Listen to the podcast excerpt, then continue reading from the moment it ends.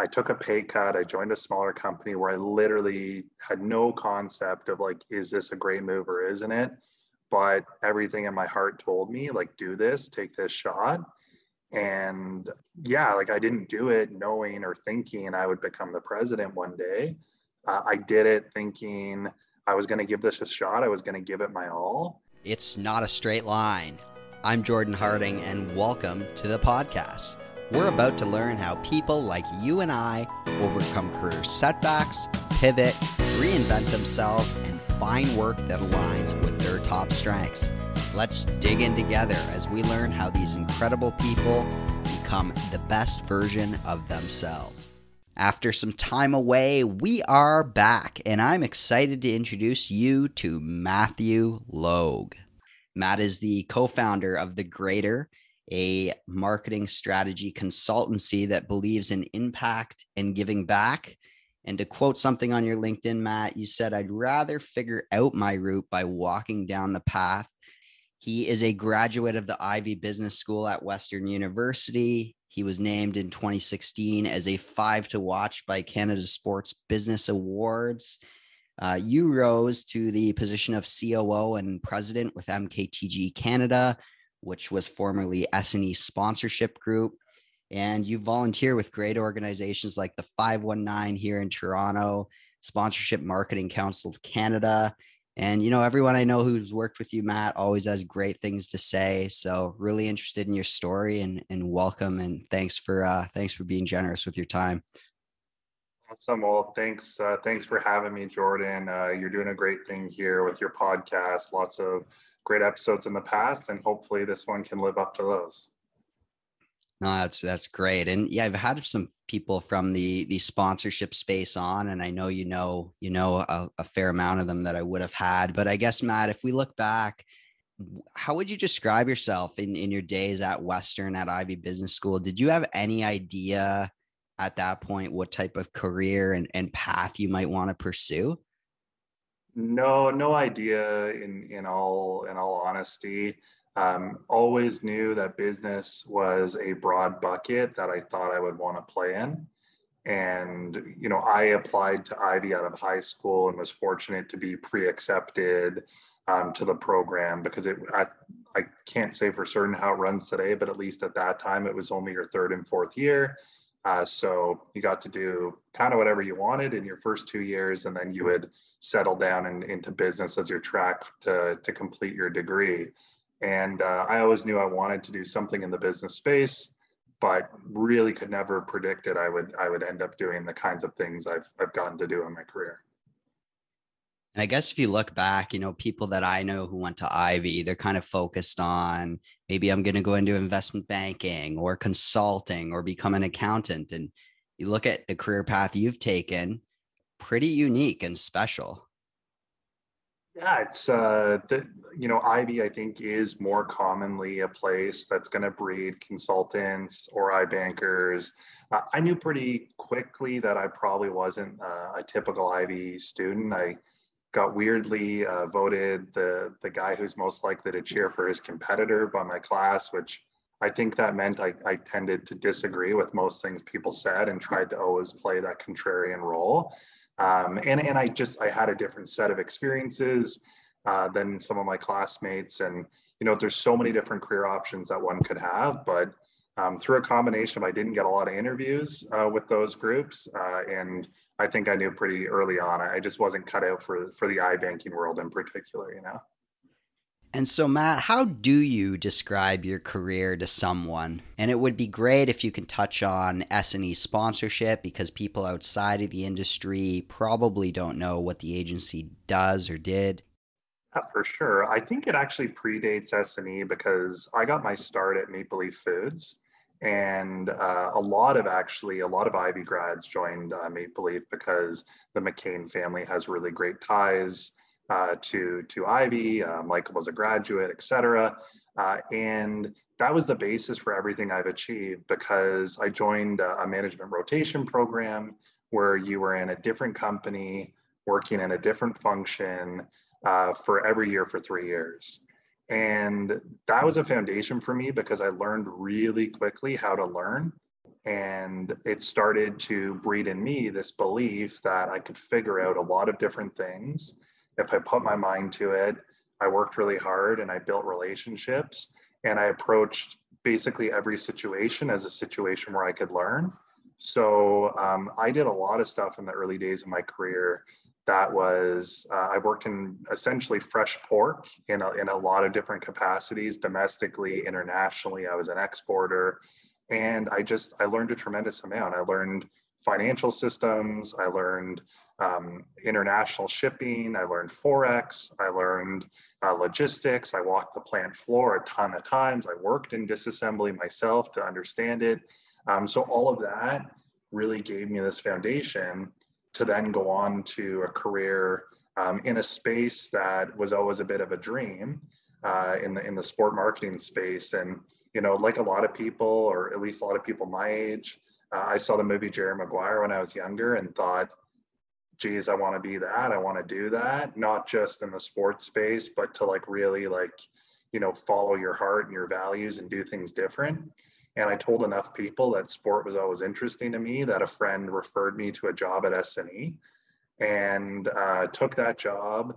Um, I was a little surprised I got it because I didn't really have the career background for it. And in my final interview with my dear friend Brian Cooper, uh, we ended up debating each other quite a bit. And I'm like, I'm pretty sure I did not just get that job um, because I, I just don't have the skills necessarily and in the background. And geez, I just debated the owner of the company. So didn't think that would go the way it went, but it did.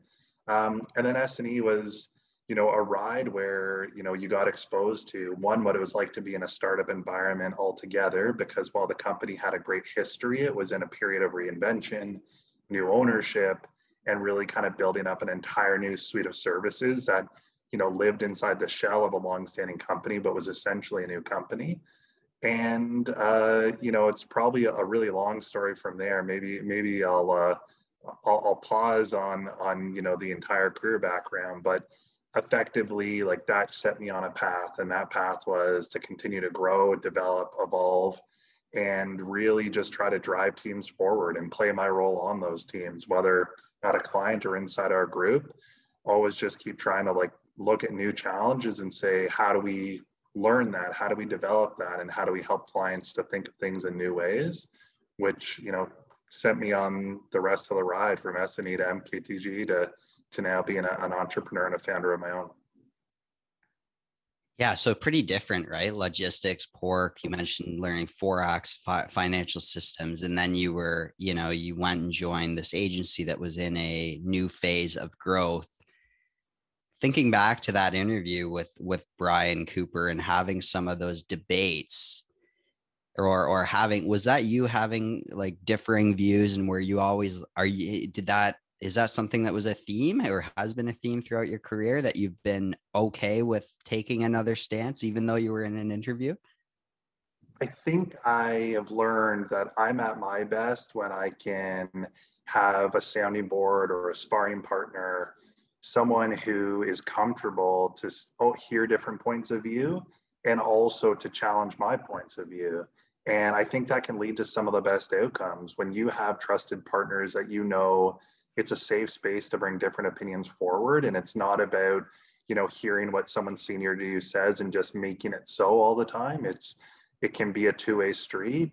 Um, that's that's really, really powerful. And and I, yeah, like probably anyone who's ever worked with me would say, yeah, Matt can be really annoying because he typically says, "Are you sure? Is that is that really what we're trying to do here?" But uh, I've always found it to be effective, and even if it just makes you sharpen your idea uh, to prove me wrong, then that can be that can be a pretty great outcome as well. So it's not it's not a I want to debate you because I always have to have my way and be right it's i want to explore the issue and get in the mix. And and i want you to tell me when i'm wrong and and push me out of a conversation if i'm taken in a place that it shouldn't be going. And did you so if you think about maple leaf i think you were there four years i i saw. Is there is there a lesson or or something that happened in those four years where you still look back to the day and it's kind of helped you throughout your career? Yeah i think it's uh, where there's a will there's a way um, and I was in a lot of unique roles where we were trying to bring new things forward to very stable traditional environments otherwise. And if you think about it from, you know, a team's perspective, here's this person who's being dropped in, they're going to be in this role for a year tops. You're going to invest a lot of time in them. By the time they get the job, they're going to leave. So I had to win a lot of people over and I had to develop thick skin as well because there was times where people would be tough on me and like, well, you'll never understand kind of stuff. And uh, multiple times I remember learning how to say, you know, I may not understand today, but I'm going to get better. And you're going to see that I'm going to meet you there. Like, I'm going to figure this out and you're going to like me and you're going to think I'm adding value. And that's probably where I learned to like challenge back most. So if it meant I had to go walk the production floor and meet uh, a colleague of mine at 6 a.m. and go do that for an hour and a half before my workday started, or if it meant I had to like you know go out to different plants myself and you know go to the different meetings and bring samples forward and get my labels printed on sticker paper and attach them myself and mock-ups for meetings like there was no way i was to let things fail if i was working on them and I, I found that that got contagious like if you just were like persistently kind and you showed you put in the work typically people would give you a chance and you could always earn a spot with those people at least i found. So that uh that gave me a lot of confidence that i think i've really carried forward with me to everything else i've ever done yeah that's so true if you if you are kind and and you did let people know like if if you're gonna let me learn i, I will get there and i'll meet you there i think that's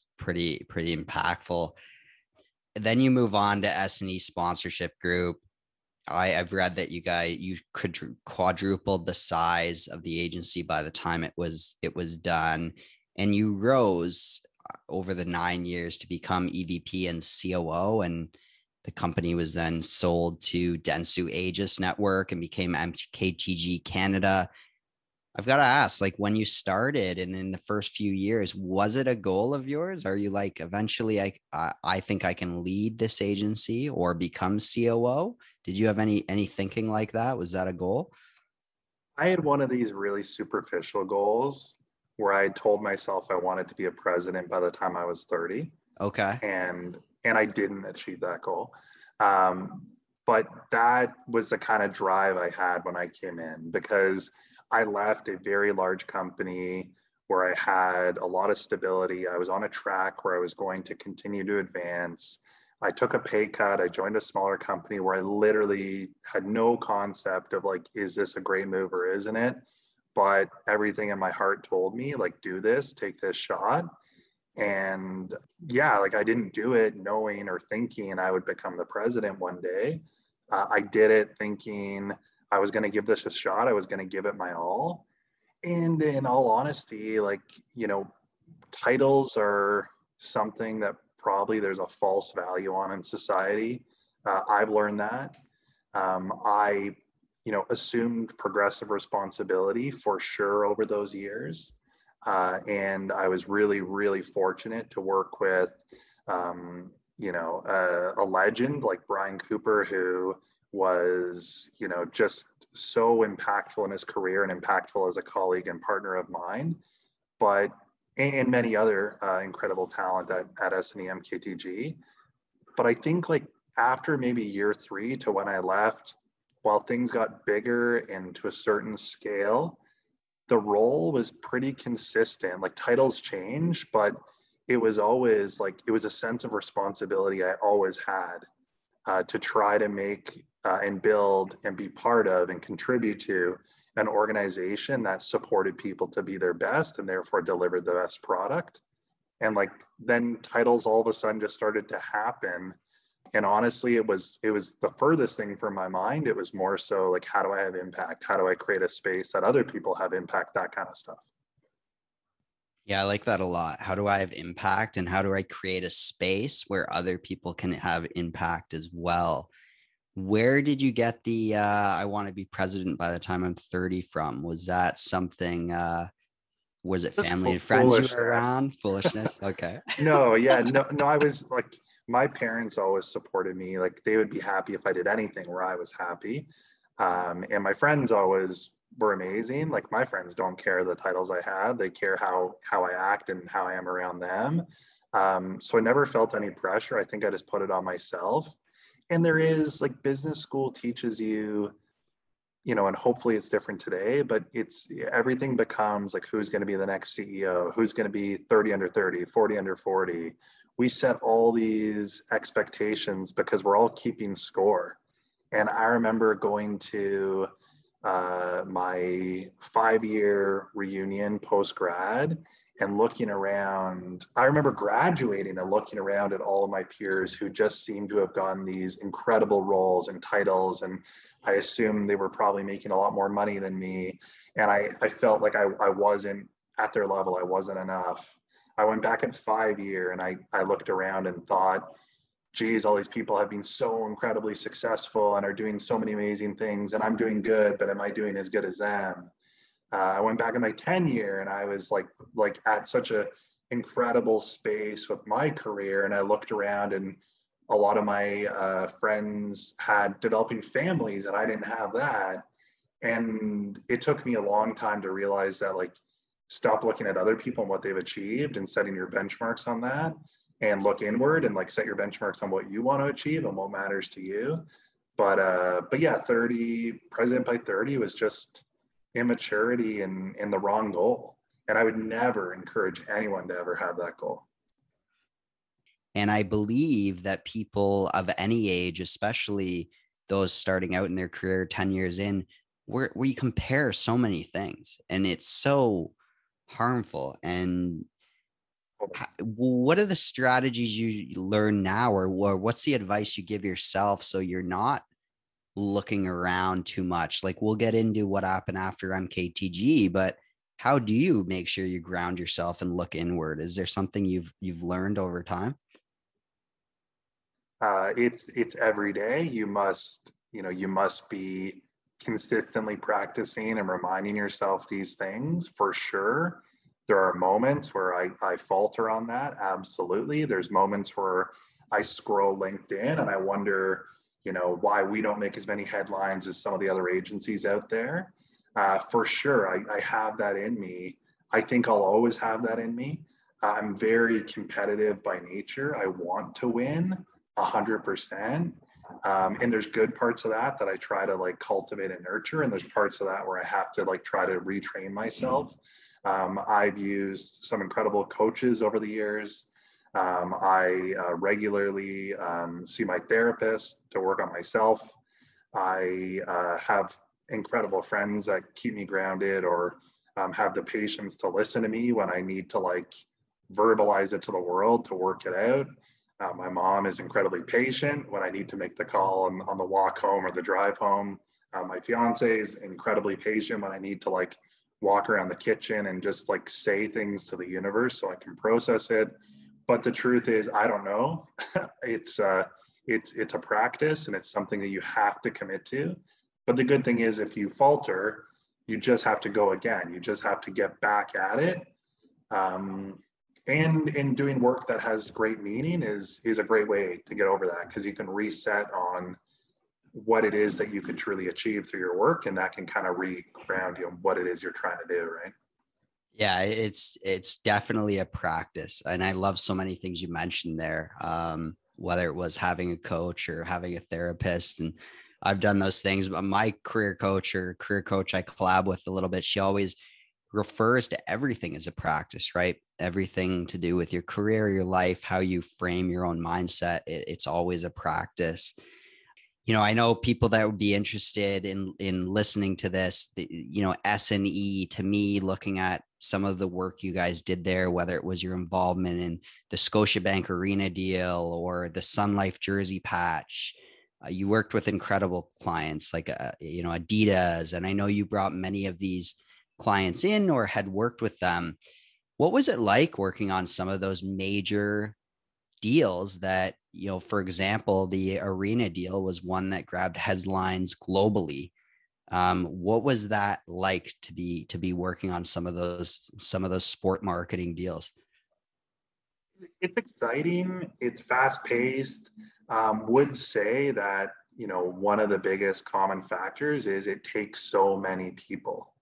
To reach deals of that magnitude happens at so many levels through the coordination of so many individuals who are all giving in different ways. And uh, they just wouldn't be possible by any one person. So um, it, it, taught you a lot about uh, teamwork and discipline and understanding what your role was and being ready to rise to the occasion particularly a lot of the notable big deals. They come down to key moments where you have to like you know find the energy reserves and you got to dig in deep uh, and you got to be ready on your feet to communicate what it is that you think in that moment and be prepared to back it up uh, which which takes a lot of a lot of practice and discipline. But i would say like was so fortunate to work with incredible people at so many different levels. Like i i got to work with some of like the biggest legends in the space. Like like you know brian and my colleagues at s&e mktg incredible colleagues at you know Scotiabank like John Doig and Jim Tobin uh, and Rick White really did so much for the industry at large with what what they did and their achievements. Jackie Ryan is you know simply said one of the best in the business and I've had the amazing fortune of working with her in so many ways throughout my career and um, I've learned so much. Uh, Lisa Ferkel, uh, Pat McElhaney, Kim Saunders, like Nora Gorman, like the list could go on and on and on, Ty Masaru. Um, and what you learn in this space is that it's a really big community. It's a really small community. And I know that's been said on this podcast before. I know that's not news, but it is um, it is it's a nice thing to reflect on. It's it's a bunch of humans all trying to do their part we all have different tasks. Sometimes we're on the opposite side of views, but there is a long tail effect where like you bump into people that you worked with now 15 years ago and you're back in the mix with them. And it, it's it's like riding a bike. It's like you never left because you build such amazing connections in this industry and and uh, it, it makes it so special you mentioned some great some great names there and i know jackie ryan's doing some amazing things now with the canadian olympic committee. You mentioned brian cooper who you've worked so many years with and was there and you speak about being a super comp- a competitive person and i got to only imagine like you know working on whether it was the arena deal or or the jersey patch deal. Some of these deals are so competitive because you've got you know, you probably had all four or five banks at the table looking at that that opportunity.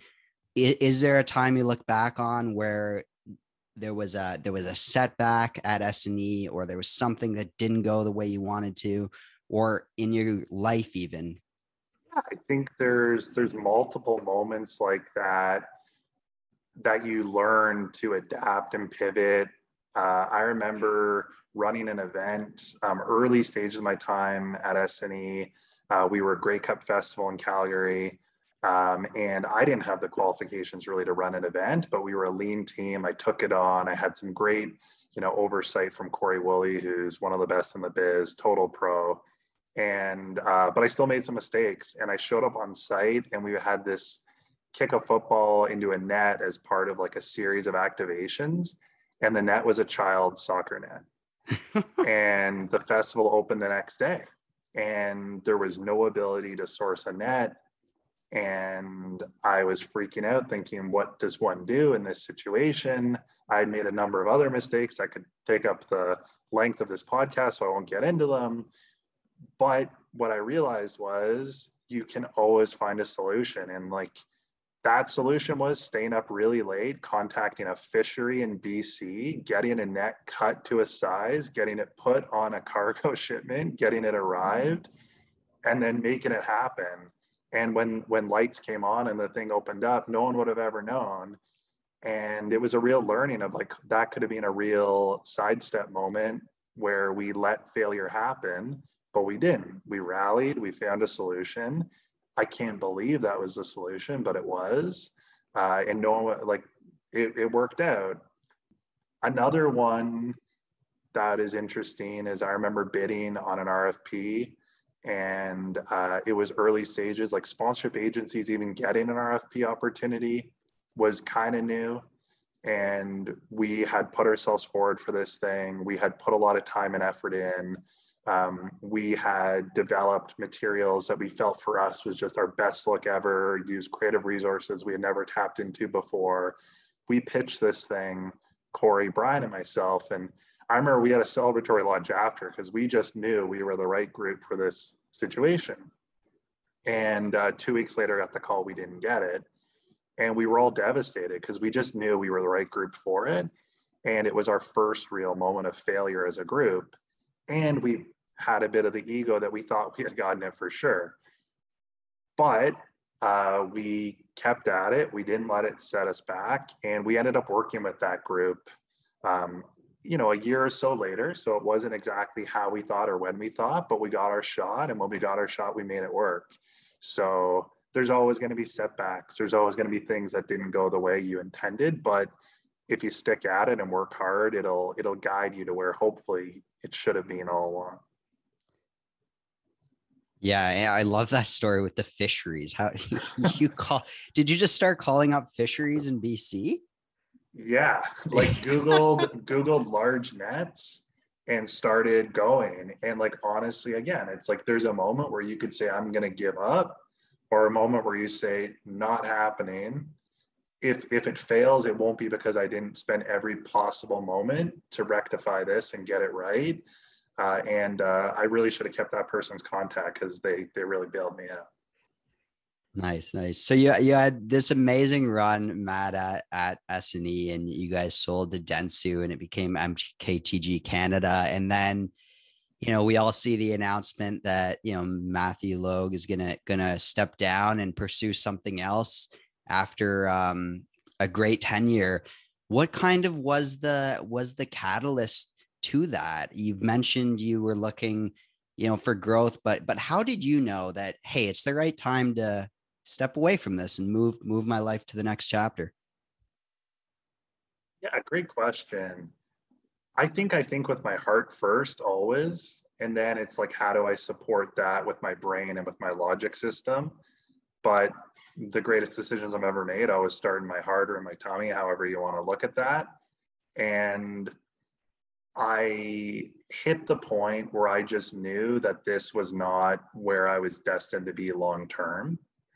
And it was one of these things where uh, I've experienced that in other ways in my personal life where I knew something and I didn't act on it. And then when I did a couple years later, I realized I know when I knew and I know when I could have acted. And like that time is not lost time, but but you know, you're on the clock so I had that belief. Um, I got to that point uh, with MKTG, and you know, I think it was a number of things. One is I was so fortunate to have jammed so many experiences into my run at SNE MKTG. Um, work with incredible people, take on so many challenges. I got to touch basically every property in the country in some way, shape, or form. And I really had gotten to a point where I'd done so many things that I was on a lot of repeats um, and I'm a person that craves new. Um, and then, in particular, in the last couple years, I was on the deal team when we sold um, SNE to Dentsu. So um, that was a tremendous amount of work while doing my full time job. I was um, co-lead of integration of getting us into the into the network and on all the systems and in the office space and rebranding and all those sorts of things. Um, so it was also a heck of a lot of work. Um, and you know, I think I had just done everything I had ever wanted to do. I joined a startup, we built it, we sold it, we integrated it, we rebranded it. It was successful, it was doing very well. People were feeling optimistic about where the business was going. And I no longer looked up and thought I wanted that next role. I, and in a holdco environment, I would have been doing wrong by my team if I was content to sit in my role and not thinking about how I continue to grow and like navigate the network. Uh, and and that's an amazing career path. I, I was very fortunate and privileged to be in the position that I had that choice to consider: Do I want to think on the next steps? Do I aspire to take the next steps in the corporation? Um, that that's a wonderful opportunity. Uh, but it wasn't the opportunity for me. It wasn't what I initially signed up for. I joined a startup, not an international conglomerate. And it just required a different mentality and, and desire. I really wanted to cultivate this amazing thing we had built and spend all of my time and energy there. But when you're the president of, of a brand and a holdco, your job is mostly working in the holdco environment. A lot of like you know managing within that space and, and looking at synergies across businesses and things like that which again is interesting and i have the skills to do uh, but i didn't want to do it. I didn't have the passion to do it. And then that just i knew it was time for someone else to be in the role and it was time for me to do something different. And long-winded way of getting back to where i started i know what it's like to feel that and wait so what I decided to do was act really, really swiftly, uh, but instead give uh, you know a long amount of lead time so the organization could adapt and take the steps needed uh, to be ready to you know have a seamless transition. So um, was very fortunate to be met with a lot of support on that. Um, to work with a lot of great people to like map out how one does that in a way that like honors the company and the people and and that was my most important goal was how do i make sure that i navigate this in a way that takes care of this incredible team that's given me so much and that i care for so so much. So that was that was kind of the road to start start me on my exit if you will. Yeah and then you come across the exit and obviously you know there was i what a year before you you started the greater so i'm interested during that time did you just totally step back and just just relax and do some fun things in your personal life? Or did you explore many different what's next? There was a lot of lucky charms and nhl or madden during the day particularly in the beginning. Yeah. Um, but no in all seriousness there, there was a amount of that because i think everyone should uh, take advantage of those rare opportunities um, that where you don't have uh, an action packed work life. And I, I stepped away with, with no real knowledge or thought about what I was going to do next. Um, I think I was open to everything, but I had no clear path and, and no game plan, which is a little scary. But I just maybe times I'm guilty of having um, a false sense of confidence, but I was just confident that life would figure out and, and I would figure something out. Um, and I, I did some coursework. Uh, I went down to MIT for like a, like an executive session that I got a lot out of. I spent time exploring different ideas that might have taken me in different paths. I looked at buying a restaurant nice. um, and got pretty far along that path, um, but couldn't reach a deal that I felt was the right deal for me. So didn't proceed with that. Uh, but someone else bought it. It's a really wonderful place, and, and I'm very happy that it's it's still going. And then just started doing a bit of freelance consulting and then ultimately led to founding the Greater, co-founding the Greater. So quick question, what type of restaurant would it have been? It was uh, like a bit of like a farm to table style okay. place. Awesome. So awesome. yeah, really, a really, really nice little spot. So the Greater, like I love the the message you guys are putting out there that I think it's 50% of net net profits that you look to to give back. And you know, I read about how you really believe in purpose plus. Uh, so it's about profits, but it's also about how you can make a bigger impact. How did this whole agency model idea come to pass, and what is the impact you want to make with the Greater? It's interesting because it, it came in so many different ways, a confluence of factors. I was doing a bit of consulting uh, myself as an independent. Uh, my co-founder Matt Klar, who I worked very closely with, um, he's uh, definitely one of the most talented people I've ever worked with in my life, and, and we knew each other really well, obviously from our time together. Um, he had been thriving in the post Matt Logue era, that's for sure uh, at MKTG, as, as they all have, which is amazing. And uh, Matt had also made a decision to, to leave because he was ready for that next big chapter.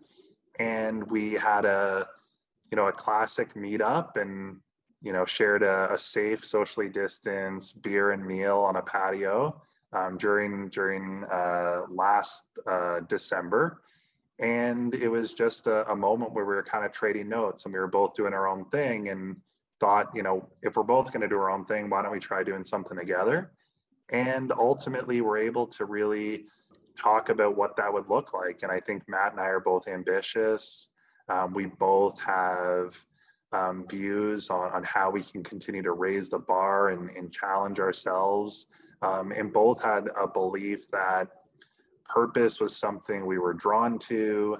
Um, those briefs were increasing in number um, for sure. And in our experience over the years, where in the beginning, you know, cause sponsorship was kind of like a bucket and a category. And over time, it started to weave into everything. We had obviously, were taking part in the societal movement, which was really gaining momentum and more people paying attention and saying, how do I be part of the solution, not just avoid being part of the problem, which was really important. And a, a fundamental belief that agencies could just do things in a different way and again, not saying a better or worse way. While we believe it is a better way, um, it's not to cast you know judgment on on any other group because we we came up in in the traditional agency space as well, but we wanted to do it different, and our view was let's you know make purpose and social impact hard coded to everything we do. Let's really focus on those organizations that are trying to use their great power for great good. And let's honor it ourselves. Let's find a way to like really you know reinvent the wheel here where it's a different kind of agency. So we were kind of like how do we be the TOMS shoes of agencies and that's what got us to 50% of net profit. Um, intentionally a big number intentionally a bold number because we wanted it to be abundantly clear that we were highly committed to this. So that was kind of like our brief to ourselves and the greater obviously stands for the greater good. And that was kind of our ethos and we really quickly hack together. It helps when your fiance is uh, in the digital space and can help you with a website uh, so we're really able to quickly mobilize and get a get a you know a mvp product like our minimum viable product out in the market and launch and and take that's the whole like make the path as we walk it mentality. We just we started to go. We said we're not going to get everything perfect out of the gate but we're going to continually make progress. And that's something we always you know encourage our clients to think on as well um, that you, you don't have to have it all figured out as you move in a space if you know why it is you're trying to do it and some of the core principles and beliefs and values and uh, you know, the rest is a very brief history of one year that's going quite well, I'd say. Oh, that's that's good, and I think it's powerful the the impact you're trying to make, and that you came out with a bold fifty percent. You know, the podcast it's called "It's Not a Straight Line," and I guess if you look at coming out of Ivey Business School and then going to Maple Leaf, there was a path there.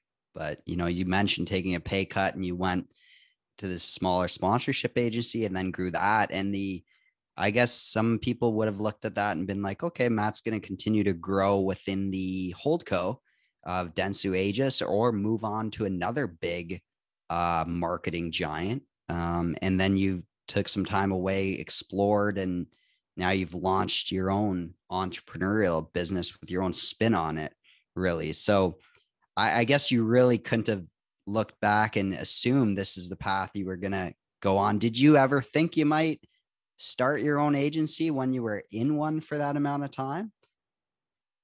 Never gave it a lot of mind time. I was honestly, everything in me was focused on uh, S&E and the team and the people. Um, I uh, probably had a pretty unhealthy work-life balance at that time for sure, even though I, I really don't like that term because, you know, it's problematic in its own ways. But I really never thought about life beyond that. I thought about how do we continue to to make this a great place? What do I owe to this group? What do I need to deliver for this team? And and also, you know, how can we continue to to grow and, and make this thing thrive? I I think there's another, you know, version of my story where that just continues to go and and we're, we're still doing that thing and, and it led to an, another great place but I would say I'm very grateful for the incredible learning of, of taking a few unexpected turns. And I don't think anything really prepares you to be a co-founder in an entrepreneurial environment. It is incredible. It's fast paced. It requires you to, to flex a bunch of different muscles that you probably didn't know you had. And uh, it's it's been a heck of a ride. So certainly wasn't a straight line, but a, but a, but a great one, and very fortunate to to be doing it with uh, such an amazing and trusted partner like Matt. Uh, and any any comments about it not being a straight line within the first brief one year history as an entrepreneur? What's what's it been like? Has there been any any any setbacks you've had to bounce back from? You know, anything you can comment on in that in that realm? I wouldn't say setbacks. I think we've had a, a really really great year. We work with about twenty different organizations or brands throughout this year we're really excited. Um, you know, a little bit of a plug here, but we donated over $50,000 to different charity groups that are all doing incredible work in, in, a really like localized grassroots way. We put a lot of our funding to um, a lot of organizations that aren't in the in the in the tops in terms of uh, attracting dollars for their groups. So um, the business has been very successful, and and we are um, very grateful for that. I think it it's it's probably not even a line yet because it's so early in the journey like we're probably just starting to put a few points on the board here that that eventually we'll be able to trace a line too but would say that what's amazing in the model is when you have that clear guidepost of why you exist and mechanisms like the 50% of net profit to charity you it's like looking in the horizon. You know where you're going. And you know the world is round but it can look pretty flat if you're if you're walking towards that clear endpoint in the distance right um, i think that's the power of being a purpose led organization. We we are experiencing that every single day ourselves. So sure do you have to take a few unexpected turns? Absolutely probably every day in some way but it doesn't really feel like that because you can see that endpoint of where you're going. For sure and and feel free that's a big plug you should give yourself. $50000 i think this year yeah as a, as a new organization i saw the organizations you donated to you know incredible groups and i do like how how you pick them I, I think you allow clients to have some say as well is that true Yes. So what we did was we we had great exposure to many important needs areas through the work that we did, through our own personal passions and commitments. There's great resources out there for anyone who's looking to learn more about what the vital needs are. Toronto Foundation in particular produces a vital signs report that they give you a real sense of some key factors at play that are relevant here in Toronto, but more broadly across Canada as well and then we went out to every client that we worked with this year. So if you worked on an engagement with us, you got access to uh, a really simple survey where you could help us to prioritize how we might allocate based on areas that we felt important. There was also open-ended space where some um, of our great clients were able to nudge us on areas that they cared about personally or initiatives that they were involved professionally. So we took all that in and then we're able to um, again leverage a lot of different experiences and resources to find some really incredible groups and uh, and and do some good. So yeah, it was really gratifying, and I think really is is a beautiful thing to do towards a year end to springboard it in next year with an increased pep in the step. Not that there wasn't some already, but just one more reason to to push harder. Yeah, congratulations on that. It really, truly, what you're doing and the way you've put together this model, I, I think is is going to do a lot of good.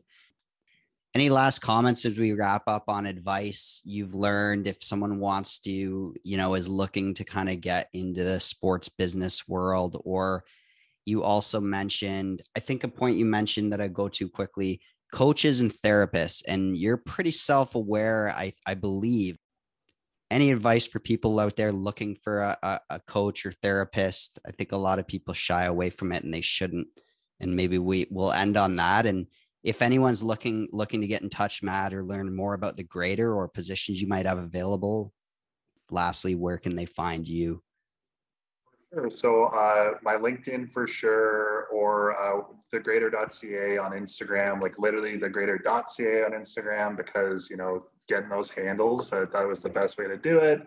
Uh, both both those channels certainly work, or mlog at thegreater.ca works as well. Uh, I think like I can do some of these really quick for you. Advice on the sports business world. I give one piece of advice I give to everyone, which is it is a career, it is a job. Don't lead with I love sport lead with I love business.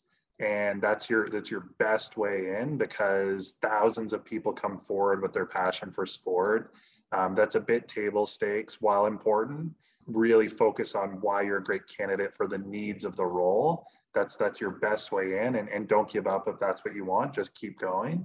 Um, I know a lot of people who put in the time and have have done amazing things that that didn't start off that they were getting the opportunities they wanted, but they got there coaching and therapy is, is a journey. Um, I would say a couple things. One is take the time to get to know different coaches and know what you're committed to contribute yourself because it is on you. Coaches are there to help you, but they're not there to do it for you. Um, I've worked with uh, an incredible coach, um, Stephen DeGroot, who runs Brivia uh, is just uh, an awesome person and a great talent and has been a really great support to me at different times throughout my career. Um, therapy, same thing. Uh, you might, you know, get assigned a therapist and feel awkward with the whole thing. So you take the therapist you got. I had many different therapists. Uh, like many is is seems abstract. I just don't know the number off the top of my head. I could probably count on one hand. I would say, um, if that gives a sense. But you don't always know exactly what that fit's going to be and, and the person that i work with now i've worked with for a number of years and it is the right person for me and it took me a few to kind of figure out who who do i have chemistry with? And again i would say it's on you. You have to put in the time. I used to be guilty of i would do it when i felt i needed it which is like the worst decision i could have made because it's too late at that point because then you're you're trying to like unravel stuff and understand it versus being proactive about it. So I found it's a consistent habit I must maintain and I must invest in. And I may miss a session and need to like get back on the track, but uh, it's it's much better I found in my experience to be proactive about it and and commit to like even those days you're like I don't know if I have anything to talk about, then go and say that and see where it leads you, right? So I'd highly highly recommend it. I think it's it's a wonderful thing for for a lot of people. Yeah, I, I, agree with you. It's all about the consistency there. I've been guilty of the same thing uh, you just mentioned, whether it's with therapy or coaching.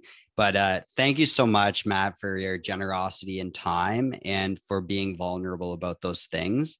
Yeah. And uh, I really appreciate what you're doing at the Greater. And I hope other businesses and agencies follow the model. And I look forward to catching up soon.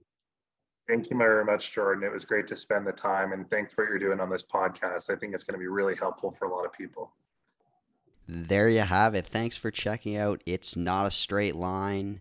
If you enjoyed this episode, please subscribe on Apple Podcasts, follow on Spotify, and if you can, leave me a review, provide me some feedback, and I wish you all the best as you find your way in your career in life.